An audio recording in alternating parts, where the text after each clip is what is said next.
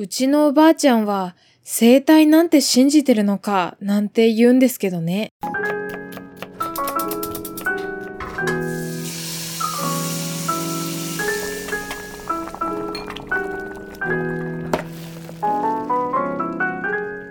この番組は惑星科学を専攻する大学生春名誠が日常をありのままに語りその成長を記録するポッドキャストです。昨年末から次は生態の話するよなんて言っていて、もう早1月、1月2週目に入ってしまいました。最近なかなか更新ができなくて、えっ、ー、と、火曜日と金曜日、そして日曜日と決まった曜日の更新が滞っておりますけれども、今一番忙しい時期と言っても過言ではないので、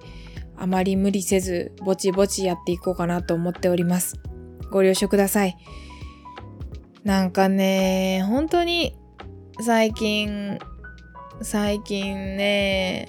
忙しいんだ、寝れないんだ、寝てないんだって言ってる自分がもう嫌い。だって自己管理ができてない証拠じゃないですか。うん、分かってるんだけど、分かってるし、周りもお前の苦労話なんか聞きたくねえんだよって気持ちなのはすごい分かるんだけど、でも、どうにかして、こう、多分ね、こう、疲れたって言ってないと、やっていけないんじゃないかなって、もう、しょうがない、諦めてくれっていう気持ちでおります。一方で、ふと何かちょっと冷静になった時に、ああ、私疲れたって言い過ぎだなとか、自分ばっかりこう、自分ばっかり苦労してるっていう感じ出しすぎだなってすごい反省したりする自分もいて、うん、難しいですね。なんか、こう自分をいたわってあげる余裕もないから、うん、もう、もういい。この話はしない方がいいですね。しない方がいいということにして、生態の話に行こうと思います。私が生態に行き始めたのは昨年末、12月の頭くらいです。なぜ急に生態に行く気になったんだいと申しますと、まあ別に急でもなくてですね、ご飯のお供の過去回を聞いてくださっている方は、過去骨盤矯正やら巻き型やらいろいろなそういった姿勢に関する会を設けてきたことからもわかるように割といい姿勢でいるとかそういうことに興味があったんです。それで普段から反り腰にならないようにしようとか巻き型にならないようにしようとか首をちゃんと前に出ないようにして顎を引いていようとかそういうふうなことを気をつけようとすると、ずっと気をつけてないといけないんですよね。ちょっとでも気を抜くと、体が記憶している一番楽な姿勢というか、いつもの姿勢に戻っちゃうんですよ。自分の力だけじゃなかなか難しいかなと思って、それなら一度プロに見てもらいたいなって前々から思っていたので、それで今回整体に行くことにしたわけなんですけど、ちょうど近くにある整体の全国チェーンのお店が感謝祭か何かで値下げしていたんです。それもあって一回やってみようと思って行き始めてみたという経緯になります。ポッドキャストを始めてから何か新しいことに挑戦したら、ポッドキャストで喋るネタになるわっていうふうに考えるようになって それでいろいろ新しいことにトライするような癖がついたんです。で、生態もね、そのうちの一つということで、今回、えっ、ー、とね、生態の10回コースを買ってみたんです。10回券みたいなのを買ってみたんです。決してね、安くはなかった。安くはなかったんだけれども、まあ、いいなぁと自分が1回目施術受けてみていいなぁと思ったのもそうだし、あとはそのポッドキャストで喋れるっていうのもそうだし、バイト代がね、えっ、ー、と、年末すごくバイトを頑張ったので、バイト代が入ってきてるからいいだろう、自分へのご褒美にいいだろうっていう、そういったテンションで10回券買ってみました。この収録をするまでに合計で3回整体に通っています。いずれも2週間ずつ期間を空けて整体に通っています。で、なんで2週間ずつ空けて整体にそんな頻繁に通わないといけないのかっていうと、えっ、ー、と、体の歪みを元に戻す、いい姿勢に戻す期間が3ヶ月必要で、その3ヶ月の間は、その歪みの強度にもよるけれども、だいたい2週間に1回ぐらい整体に来て、えっ、ー、と、いい姿勢に戻す必要があるということでした。で、その後の3ヶ月間は、今度はいい姿勢を定着させる、体に定着させる期間というのが必要で、その3ヶ月間は、えっ、ー、と、2週間に1回も来なくていいんだけど、3週間に1回とか、1ヶ月に1回ぐらいは整体に来て、えー、ちゃんといい姿勢になってるかなっていうのをメンテナンスする必要がある。というふうな説明を初回に行った時に受けまして、で、合計で6ヶ月分、あ6ヶ月を目安に施術を行っていきますと。で、それにかかる回数としては、まあ大体10回ぐらいだから、10回分のコースどうですかってなって、私は10回分のコースを購入してまいりました。整体に行って面白かったことがいくつかあります。一つは、自分の姿勢とか習慣とかと体の歪みがリンクしていて、それがすごく納得できたのですごく面白かったっていうのがあります。例えば、私、整体師さんに、えっ、ー、と、体のチェックをしてもらった時に、えっ、ー、と、鏡の前に立って、右肩の方が下がってますねとか、右の骨盤の方が下がってますね。右の骨盤とか骨盤が右にさ、こう傾いてますねっていう風なのを見てもらったりとか、あとは体を横から見た時に、ああ、反り腰になってますね。骨盤が前傾していますね。そのせいで、えっ、ー、と、体のバランス的に、体はバランスを取ろうとして巻き型になってるし、首も前に出ていますねっていうのが、えー、っていうのを言われたんです。で、それが私が自分の姿勢について思っていたこととすごく合ってるし、あ、やっぱりそうなんだっていう風な納得感があった。あとは、あの、手の長さと足の長さの左右差を確認したときに、右手の方が長かったし、右足の方が長かったんです、私。それはその骨盤の傾きとかによるものなんですけど、えっ、ー、と、その足がね、右足が結構長かったんですよね。で、整体師さんに、春菜様何もないところでよく転びませんかって言われて、あ、転びますね。あ、私転びますねってなったのがすごい面白かったです。で、実家に帰った時に、年末に実家に帰った時にこの話を母にすると、はあ、やっぱり、あんた、足、やっぱ変だったのねって。だからあんなに転んでたのねっていう風な話になって二人で盛り上がりました。だから何もないところでよく転ぶとかそういったなんか奇妙な現象をお持ちの方は 奇妙な現象にお悩みの方は一回整体に行ってみるのをおすすめします。うんまあ、そういっってね喋っていると母と喋っていると祖母が生体なんか信じてるのかって冒頭にお話ししたようにねそういった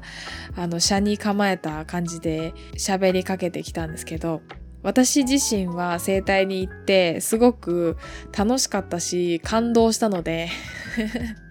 信じるものは救われるってことかっておばあちゃんに言われてね。まあ何でもいいけど整体良かったよっていう風な話をしました。で1個目はその体の歪みとあのなんだろう姿勢とかの悩みがリンクしたっていうのが一つ面白かったのと、あともう一つが、施術がね、あの、いわゆるエステみたいな、あの、肌に直接オイルを塗ってみたいな、じゃなくて、あの、関節技決められるみたいな感じになるんですよ。プロレスじゃないけどさ、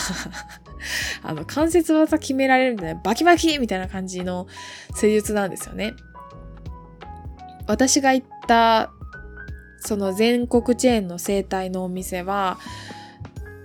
いい意味でオープンなスペースでやられていて、あの、整体師さんと他のお客さんっていうのが視界に入るような場所で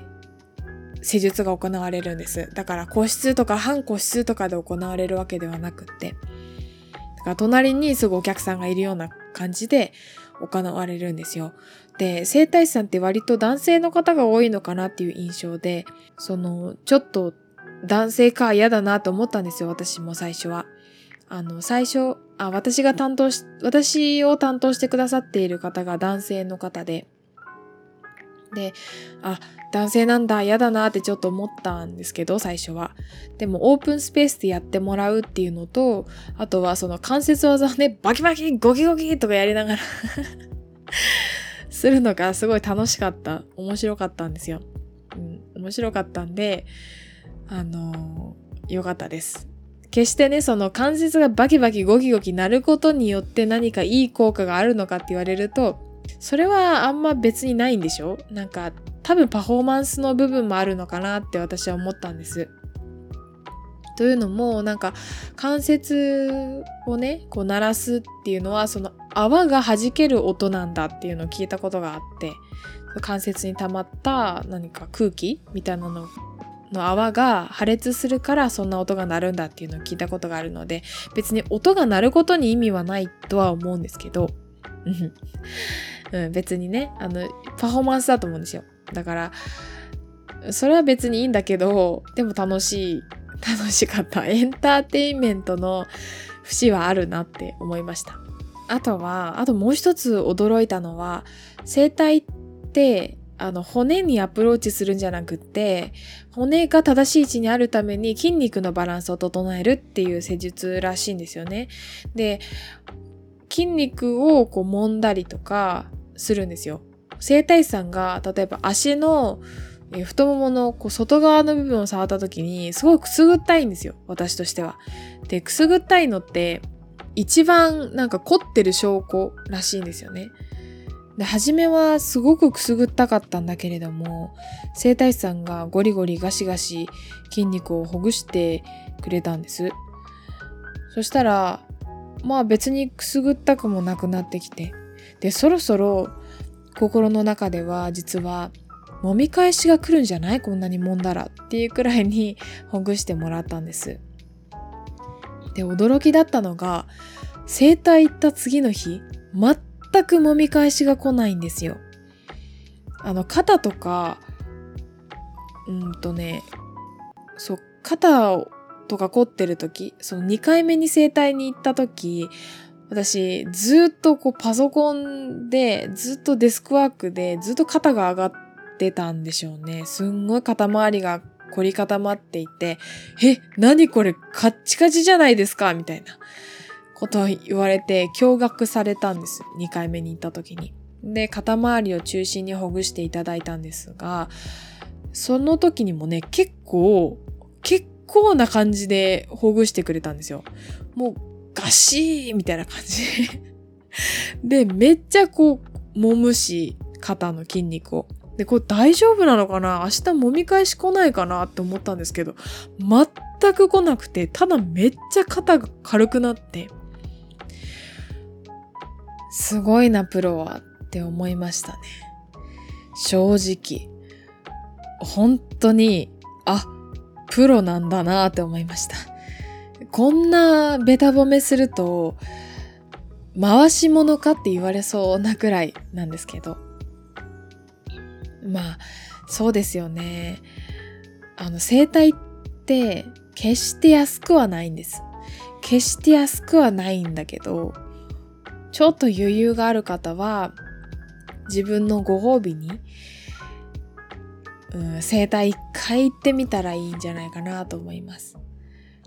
その、本当は毎日ストレッチとかして体をほぐす習慣があったらいいんだけど、忙しくてなかなかそういうことができない人もいるだろうし、あとは、長年積もりに積もった凝りみたいなものとか、歪みみたいなものを抱えている人は、私みたいにね、足の長さが、右の方が結構長かったりして、何もないところで転ぶ癖があったりとか、あとは、あの、靴の外側だけめちゃめちゃ減っちゃう人とかね。私がそうなんです。2回目に整体行った時に、その肩こりもそうだったし、えー、私の普段の悩みとして、ショートブーツのの靴の口の部分がふくらはぎの外側に擦れてその外側だけくっきり跡が残っちゃうんだていう悩みを相談したんです。でそれが足の外側にばっかり重心が乗ってるからだっていうことが分かって私の足首全然こう90度に曲がってないというかあの床に座って足をまっすぐ伸ばした時にあの足って本当は90度にこう上に曲がる曲がってるのが正常らしいんですけど私の場合この前に倒れてなおかつ内内側というかこう内側に倒れるなんていうの外側に倒れるのかななんかこう、足の裏同士がむ、ちょっと向かい合ってるみたいな感じに足が曲がっちゃうんですよ。自然にしてたら。で、それが、あの、歪んでるってなって、で、それのせいで、足の外側にばっかり体重が乗ってるから、乗って、乗ってるし、なおかつ、足の前側、ふくらはぎの前側の筋肉ばっかり使ってて張ってる、すごい張ってるっていうことにつながってるから、それは直しましょうっていうことになって。で、気づいた時に、あの、日常の中で気づいた時に足首を回してくださいとか、あの、ふくらはぎの前側を揉んで、コリをほぐしてくださいとか、そういった日常にね、気をつけることも教えていただきました。